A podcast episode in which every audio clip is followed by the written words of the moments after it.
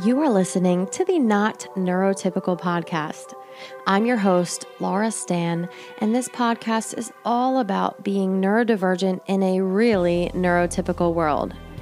I am a married mom of three, or well, I'm trying to stay married, and I also work, or well, I try to work. Well, anyway, if you don't mind me using you as therapy, strap on your seatbelts, hold on tight because it's probably going to be a bumpy ride. Hey, everybody. I'm so happy that you're here with me for episode four. This episode is all about the growing pains of a late diagnosis, which I am deep in the thick of it. I am feeling those growing pains and I am here to share them with you. So, even if you knew always that you are different than the average person, or if you've struggled with certain things that never quite made sense to you, but maybe you learned how to cope with some of those things. The new reality of a new diagnosis can throw adults into what feels like a downward spiral especially a diagnosis like autism or ADHD, which are both so vastly misunderstood by the general public and even sometimes by the people who have these conditions. Another issue is that the personal struggles and challenges for autistic individuals and people with ADHD are very different person to person. So these symptoms can show up in different places or the way they present to people uh, versus how they present to ourselves is all different. And then not only that, um, we talk about a spectrum. You know, some things show up really strong, some things aren't quite an issue for each person. But one thing that we all have in common with a late diagnosis is that it feels like you have to find your own way as an adult because the reality is that when you are diagnosed later in life, especially 30 plus, you are robbed of the time that is needed to figure out what exactly all of this means to you, especially without all of the responsibility that you already feel, all of the pressure, all of the outside judgment, and especially just the fear of feeling those things from the people around you. Adults are much more likely to have those responsibilities, like already having a career or a steady job, or obviously having to work to make money to survive. Or a lot of them have families of their own, or a spouse, or kids, and other responsibilities that they can't just walk away from while they figure it all out. And that was so the case for me. And the late diagnosis of autism spectrum disorder for me was devastating. And I felt guilty even admitting that. If you can remember in episode two at the end, I was stating, you know, I didn't feel good. I felt numb. What was wrong with me? I had heard of so many women who felt like they finally understood everything and everything just clicked. And I felt that. I did, but it didn't feel good. And that was because I already knew that I was barely handling my life, and then now I had to handle this on top of being a mom of three, having a new business or a growing business that was actually successful. And that was something I should have been proud about. Instead, I got this new diagnosis and I was so stressed out. How am I going to handle my business right now when I'm trying to process way too much and I'm slow at processing anyway because duh, I have autism and ADHD combo. And it's like, I was so overwhelmed. And three months later, I'm still overwhelmed. Still. This is not going to happen fast. But you know what? I knew that. I gave myself that. I allowed myself to say, this is going to take time and I'm going to process this at the proper speed for me. And we all are different, processing different things, whether neurotypical, neurodivergent, autism, ADHD, all of us are so different with processing. And I told myself, I'm going to allow myself however long it takes to process this properly. And it's been three months, and I definitely have processed quite a bit and I still feel like there's a lot more to go. But due to a history of past abuse for me, and I don't throw that out there lightly, but it was definitely a whole nother layer added on to my situation. And I also have what I can only characterize as a neglectful upbringing that I'm still dealing with, especially as I'm a mom now. It's something that in my 20s I was kind of able to block out a little bit. And then now, when I'm parenting my own children, this stuff comes up. So, past trauma and abuse comes up later in life, and it's something that you can't always prepare for. And even if you think you've dealt with some things, sometimes it kind of comes back in new situations. And I have been feeling that a lot now because when you get an autism diagnosis or a ADHD diagnosis that is present in childhood, you start going back and thinking of all of the stuff. How did we miss this? What was I like as a kid? What was I like for my parents as a kid? You know, you start thinking of all this stuff. And with all of that, if you have abuse in your past, that comes back up. So I've been dealing with that as well, which is not easy to admit, but it's another piece of this crazy world that is colliding, another part colliding with this whole new world for me. So, once again, I want to reiterate I was not devastated from my late diagnosis because I was ashamed of being autistic. And it was definitely not because I wished it never happened. I'm the kind of person that if it's real and out there, I want to know about it. So, I'm actually really thankful for this. It just kind of came at a really crazy time.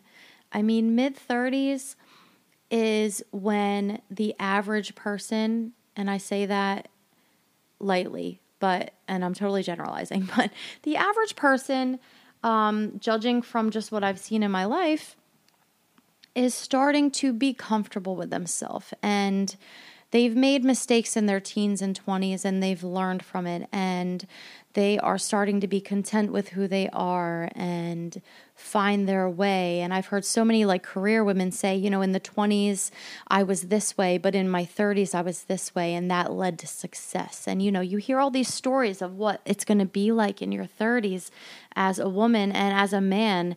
And there's these expectations set up. And if you are neurodivergent, chances are you are not going to meet those milestones. And that is a symptom of this idea that we have to conform to that. And everyone in society feels that pressure. And I know a lot of neurotypicals that are also not happy with those milestones and think they're ridiculous, but they're really there. There's these adult milestones of development, and all we talk about is those childhood milestones. And the truth is, adults have just as ridiculous milestones and pressure. And just because a kid doesn't reach a certain milestone shouldn't mean that there's a certain way. You know, that ties into ableism, right? It's no different as an adult. And there's this idea that if you're 30s, if you're in your 30s and you don't have it all figured out, that there's something wrong with you. So, anyway, getting back to myself, I started my own business in my early 30s and it really took off. And it was something where I had given up trying to work for other people. I had tried, that did not work for me. And being an entrepreneur and being a business owner is something that I always wanted to do. And I took the dive. The time was right. I went for it. And it ended up really working. And for the first time in my life, I had people around me really proud of me. And I want to say in my adult life, I mean, definitely not as a kid. I, I definitely experienced, you know, people being proud of me and stuff as a kid. But as an adult, it just felt like I could never do anything right and I couldn't hold a job. And, you know, what was wrong with me because I could always do all of my job duties. And I was actually uh, better than most people at a lot of the jobs I had. But I couldn't keep a job and it was frustrating. And it seemed like every job ended traumatic or in some like really explosive like way i had to leave or it was just really frustrating or anxious i would get overwhelmed you know the list goes on and on. And i decided i was going to do this. I was going to start my own business and i did it and it felt good and it's a job where it's like one-on-one customer facing and I was doing really good at it. I was getting great reviews from my clients and my family was telling me how proud they were of me and, and I was asked to be a guest host on TV and um, I had a great time doing it and it was so fun and I was like, wow, like this is what I've been waiting for, right? And then there's this diagnosis and this new understanding like wait, I am not a, as good at social cues as I thought I was, and I'm not a, as good as um, understanding what the situation is and any situation. I I realize now that I'm not as good as I thought I was at reading a situation socially. Um, and all of this other stuff and it affected my business big time and all of a sudden i'm in my mid 30s and i'm feeling like great I have to start over all over again. And I just wasn't ready to handle just another confusing struggle after mentioning all of those things. And I think that so many adults with a late diagnosis feel this way because it's so complex. And sure, they feel like understood and everything clicks now, but our life has to go on. We have responsibilities. A lot of us don't live at home. And if you do, I want you to know that that's totally okay. Use that to your advantage and get the support you need. And please don't feel shame about that, no matter what anyone says. But a lot of us don't live at home and we have that added pressure of having to be responsible and make money. And it's frustrating. And all of a sudden, you have this new life changing diagnosis that's really hard to process. And you can't even take any time to process it and figure it all out, you have to continue to work. You have to take care of your children. You're still married, you know, all of this stuff. And for me, it didn't help that I had the three kids and two of them being toddlers, a very, very demanding age. And then my oldest diagnosed also with ASD, ADHD, DCD, which is dyspraxia. And, you know, he's higher needs. And even though he was diagnosed as high functioning, we won't get into that, he's really not. He needs a lot of support. And I've now started homeschooling him like a psychopath because, you know, I really need more on my plate, but I'm just the kind of person who's going to do everything for my kids. Anyway, that's a whole nother podcast. Um, but it didn't help that I had all of these responsibilities, and it just made the realization of the complex diagnosis that much harder to bear. And that's why I was devastated. There was no hiding away in my cave, which I long for so much. And if you follow me on Instagram, you've seen me talk about the zero gravity cave with no light because that's like my dream. If I could make a zero gravity cave in my bedroom, with absolutely no light, absence of any light, and I could just like chill in there, floating around. I mean, that would be amazing. But anyway, I could not have that, obviously. but there was no time to even just lay in my bed and, and process all of this stuff. Um, there's no time taking off from my business while I handle all of this because it's a growing business and I have demanding clients naturally, as they should be. And I'll admit, I definitely cut back on taking new clients during this time, though, and I needed that. And if you can, you know, make those changes where you can and give yourself that time to process it because it's a lot. And I just want to point out that I'm not podcasting here as an expert. I am processing all of this with you. And I hope you appreciate that. And I'm not going to tell you how to process this stuff. I'm literally just telling you how I am dealing with this and processing it. And I'm being really open and it's it is really therapeutic. I make that joke in the opening of like if you will let me um, you know, this will be my therapy if you want to listen in and all of that. And and yeah, it's it's really therapeutic it is, but I'm still just starting this all out honestly. I still haven't even told most of my family and there weren't too many friends to tell, but I've told a couple, but there's a lot of people out there that I know that I interact with regularly that have no idea that this is going on. And one friend, my best friend at the time, uh, she never really responded. Um, my only response from her was, Oh, I never would have thought when I told her. And she didn't ask any questions, um, which kind of blew my mind. I mean, it doesn't help that I'm a question asker to get down to the bottom of everything. But she didn't ask, Well, how do you feel about it? Or are you okay? Or how are you handling this diagnosis? Or any of that. And that was June 19th. And we are well into September 2019 now. And I haven't even heard from her. I didn't even hear from her until my birthday, which was just this past week. And all it was was happy birthday with some emoji hearts and didn't even say like how are you doing how are you handling all of this i mean she knew my son was diagnosed as well before that and never even checks in with me and i guess a normal person would just reach out to her and be like, hey, um, you know, why aren't you checking up on me? Or I don't know. What do neuro- neurotypical people even do with this stuff? For me, it's like I just avoid it because I don't know how to handle it. I really don't. Should I say something to her? I always just feel like it's not worth it. I already feel misunderstood. I feel like if I open up, my history has shown that it's almost like there's just more understanding, so I just avoid it. And I didn't even respond to her for my birthday, you know, stuff because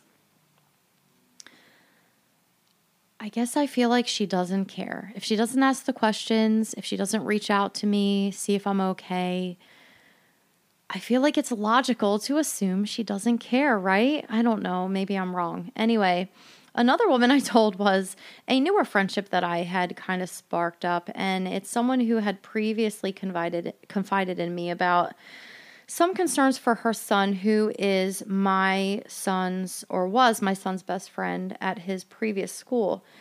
And it was regarding what she thought her son might have as far as ADHD. And we talked a lot about mental health, especially in children, and all of that. And we opened up a lot and since I generally regarded her as typically open minded and a really caring person, we took this trip to the beach at the end of August and we were on vacation at the time and she brought our son down and we had this like beach day and it was supposed to be really fun and the overall day was really awkward. And it was really because my son was overstimulated especially i mean with the beach in general the beach in general is loud and windy and sunny. And you know for a kid who is easily overstimulated that is not always the most fun environment. On top of that her son possibly ADHD I don't know um, is very loud and very um, touchy physical but like in a wrestling boy kind of way. And my son is not like that and so he was already overwhelmed. And I think he just got really, really overwhelmed. And he started to act like he didn't want to be there. Um, which anyone who has a kid with autism knows that that just means that your kid is overwhelmed and overstimulated and he doesn't always know how to you know process that properly or explain that to somebody um, instead, to the outside world, it looks like he's ungrateful or a little brat or something like that. Just, you know, because it comes off as like huffing and puffing and rolling his eyes and acting like he doesn't want to be there. And I was explaining to her, you know, all of that, that I promise, you know, he's just like overstimulated, all of that. It didn't seem to help you know, despite all of the explanations, she seemed to continue to take it as really negative or um, that my son was against her son or that we didn't want to be there or something. I don't really know. And honestly, I'm speculating and haven't confirmed any of this with her once again, but it seemed at the time like when we were all packing up our stuff after the long beach day, it felt like they could not run fast enough to their car to get away.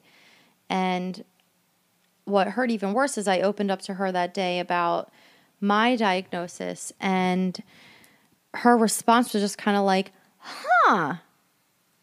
and that was it. And me being the socially awkward person I am, didn't ask, well, what do you think about it? Because we weren't even that close yet. I mean, I probably just shouldn't have said anything But I was desperate for, you know, understanding or someone caring or, you know, my my friend, my best friend hadn't responded in months. I don't know. I, I wanted like another woman who was a mom, maybe to give me some sort of comfort or something. Um, and when I don't get that, I just withdraw.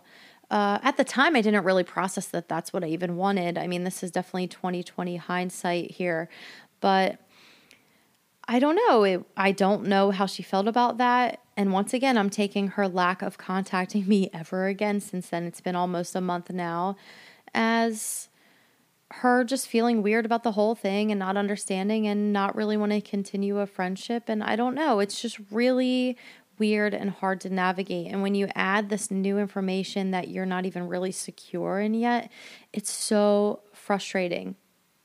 And I I just don't even plan on telling anyone else at this point because I can't even bear what comes along with telling people and what it feels like. It feels like telling people I'm an alien from another planet. And in fact, the average person knows so little about autism that they probably would have a similar reaction if I told them I was an alien because included with every person I tell um, you know, I'm an official, I'm an autistic adult. I just found out, and I was just officially diagnosed. Are the explanations and education and all of that that comes along with it? And feel free to add all of those looks of disbelief because I guess there's a look someone's expecting you to have if you are autistic, and maybe I guess I don't meet that look. I don't really know, but all of the stereotypes that they do know, I don't meet any of those. And I get that. I mean, I've been someone who didn't know anything. And so I do kind of understand that because literally three months ago, I had no idea um, what to look for, what to really look for. I mean, I knew all the stereotypical stuff, but my son didn't meet any of that stereotypical stuff. He always made eye contact. He seemed very socially aware. He was always loving and caring and empathetic to me and people around him. And I don't know, you know, this is what's so confusing about it all. And I don't feel like explaining that to every person I talk to. And that's why it's so frustrating. Autistic people out there don't even really meet those st- stereotypes, and it just doesn't even really apply to them.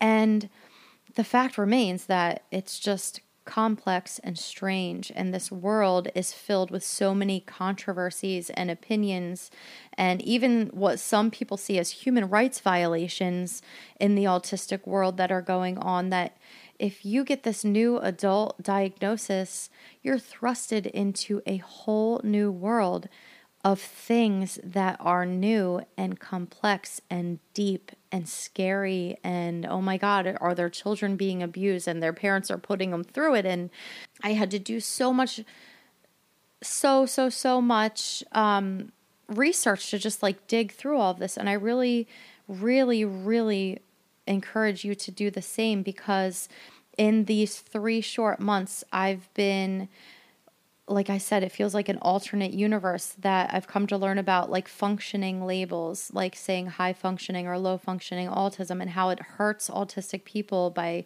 saying that, or ableism, which is discrimination and social prejudice against people with disabilities, or ABA therapy, which I just mentioned, which is a controversial therapy aimed mostly at autistic children, or all of the medical myths or misunderstandings out there about us and the general misconceptions in, about autistic individuals. I mean, all of this stuff just leads up to this confusion and makes it so hard for us to open up to the people around us, which we already have a problem with anyway, in general.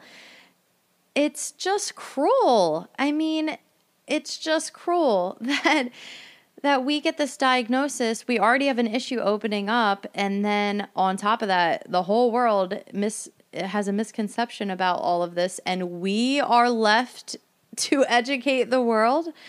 I mean it's just cruel and it's hard and it's taking me a long time to process. But you know what? That's okay.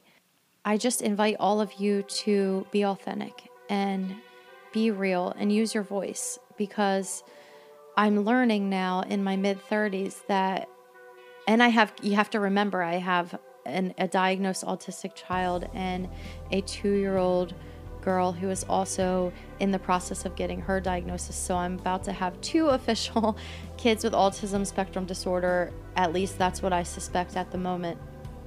And this is for them too. Like I'm starting to realize like how I handle this and what I say and what I don't say directly affects them and their growth and their development and how they grow into an autistic adult because they are going to grow into autistic adults. This is a reality. And I am going to grow into an autistic grandmom. And my grandkids might be autistic. You know, this is going to keep going down the line. And I don't see any problem with that. We have come to the end of episode four. Thank you so much for listening today. I hope a lot of this resonated with you. And once again, I am not coming at you as an expert. I'm really encouraging you to have a voice and do your research and understand where you are coming from so that you can empower yourself because that's really my focus right now. And it's all about where I am now and where I'm going. And I'm giving myself permission to take my time. It doesn't have to all be figured out this week. I'm going to take my time and do this right for not only me, for my children, for my grandchildren. I want to do this the right way. And if you want to follow me on Instagram, I am a meme stress there. I am all about sharing memes that are going on in my life right now. So follow me at Laura Zdan. That's L A U R A Z D A N. Or if there's anything you don't like, any constructive feedback, email me at Laura Zdan, L A U R A Z D A N, at iCloud.com. Until next time.